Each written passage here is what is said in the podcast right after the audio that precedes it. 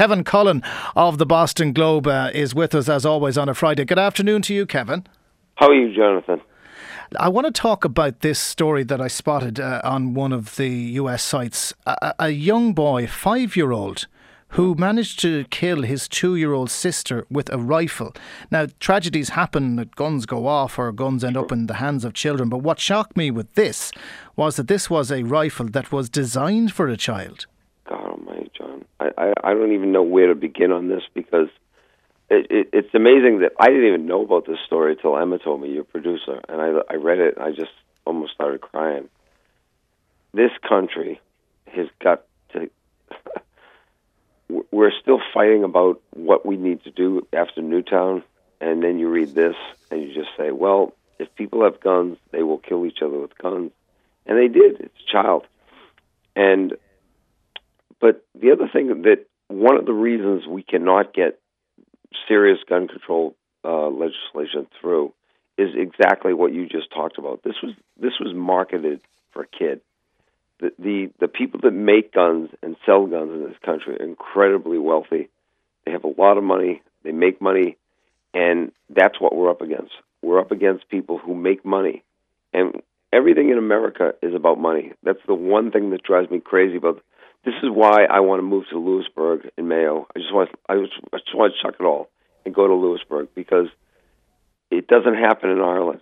And uh, you guys get your own issues, but you don't have this, and uh, it drives me crazy.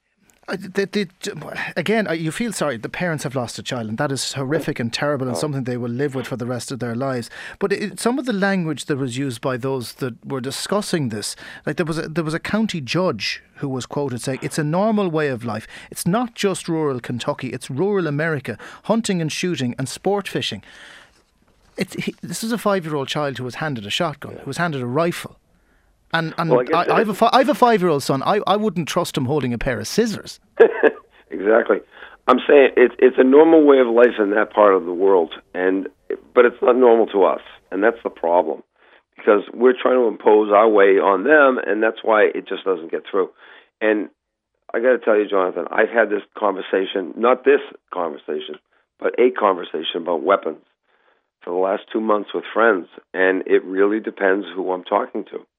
It depends where they're from in the in, in, in the United States. It depends what their lifestyle is like. It depends where where they. I, I got to be honest with you. Where that, that that little kid is from, there are probably most people believe just what that judge said. That you know what, it's like he could have fallen down a sewer, and this could have happened. He could have fallen down. You know, if he was a farmer, he lived on a farm, this could have been a farm accident. This is just an accident. That's how they view it. They don't view it the way you and I view it, like with shock and appall. We say, "Oh my God, how can a five-year-old kid have a gun and kill a two-year-old kid?" It's it's so it, it, it, beggars belief that it that it happened. It really it does. does. But again, cultural differences and all that. Um, I, I, want to talk to another about another story that was huge in the states this week, probably much bigger than the young man in question thought it was going to be. Uh, this gentleman by the name of Jason Collins, who came out, he was the first openly gay player in U.S. team sport, which is kind of amazing in its own way. It's taken this long for it to happen. Um, mm. what, what's the reaction been like amongst the general population? It's hardly one of surprise. No, you know it's funny. I would say that it's one of just also what who cares, and I guess that's a good thing in some respects. Um, I, I was telling Emma that I have no gaydar because I met Jason Collins two years ago. I, I interviewed him.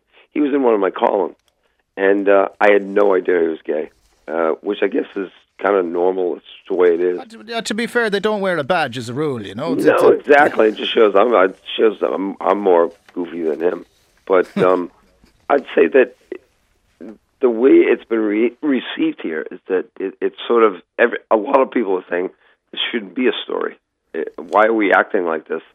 And yet it is a story because uh, I think you and I talked about this, this lovely um, kicker for the the uh, Minnesota Vikings football team who was a straight guy, but is really you know sticking up for gay marriage and stuff like that. And uh, the culture's changing around us, Jonathan. So I think this is just another another sign of the change of the culture.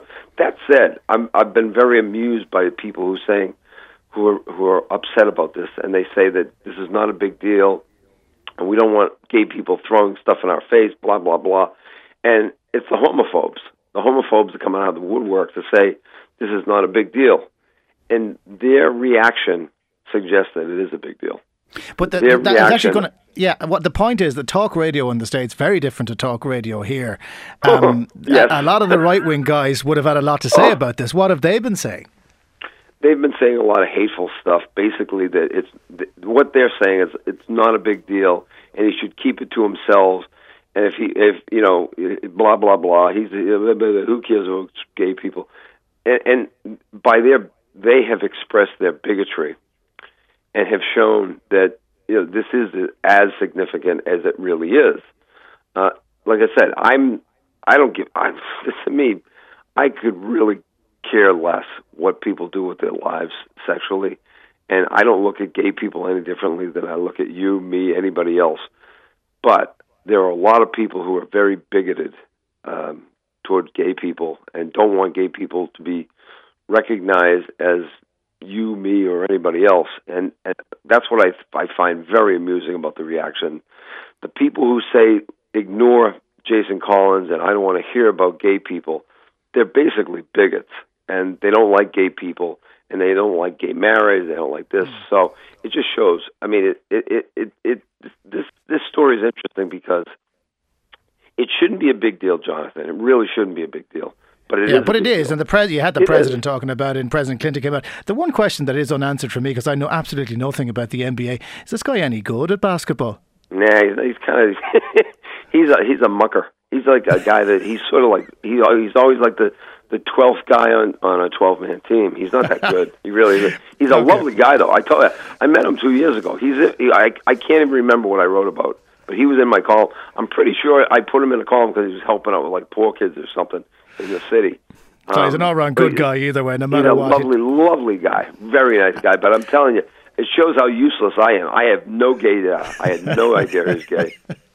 Just to finish up, if we can, rumours circulating in the media here today. I'm sure they don't care less in America. Michelle Mm-hmm. Obama, when she's bringing the two kids over for the G8 conference in Northern Ireland, uh, she's she's going to bring them down to Moneygall. And the Oh, only thing that crept into my mind today was, remember when you were young and you were dragged somewhere where there was an old auntie or an uncle or some ancestral link that you really didn't care about? Is that what they're doing to these two poor kids on a trip I to Moneygall? those kids, they are lovely girls, both of them. I met Sasha. Um, she's a lovely kid. I don't know the other one, but I'll tell you, how cool would that be if they go back to Moneygall? But I tell you, they, I love, you know, they went to the big pub across the town, but uh, they got to walk across the street and go to Julia's. The little old lady. She's got to be about 82 now. She runs the pub, the second pub. It's it's a two pub town, and everybody knows Owen's place. It's the it's the big joint where he was before lifting the pint of Guinness. You Yeah. got to walk across the street and go to Julia's. She's 82. She is in her. Uh, she's just a lovely, lovely lady, and that's the pub they have to go to. And I can see Sasha talking with Julia right now because Julia's like this lady who's lived many lives, and I'm sure she's still there. I hope she's still there. And the Hopefully only thing I got is. done for her, I, I wrote a, a story about her, and and Guinness went down and fixed her sign. A, a, a, a, a truck backed into her her sign and broke her Guinness sign.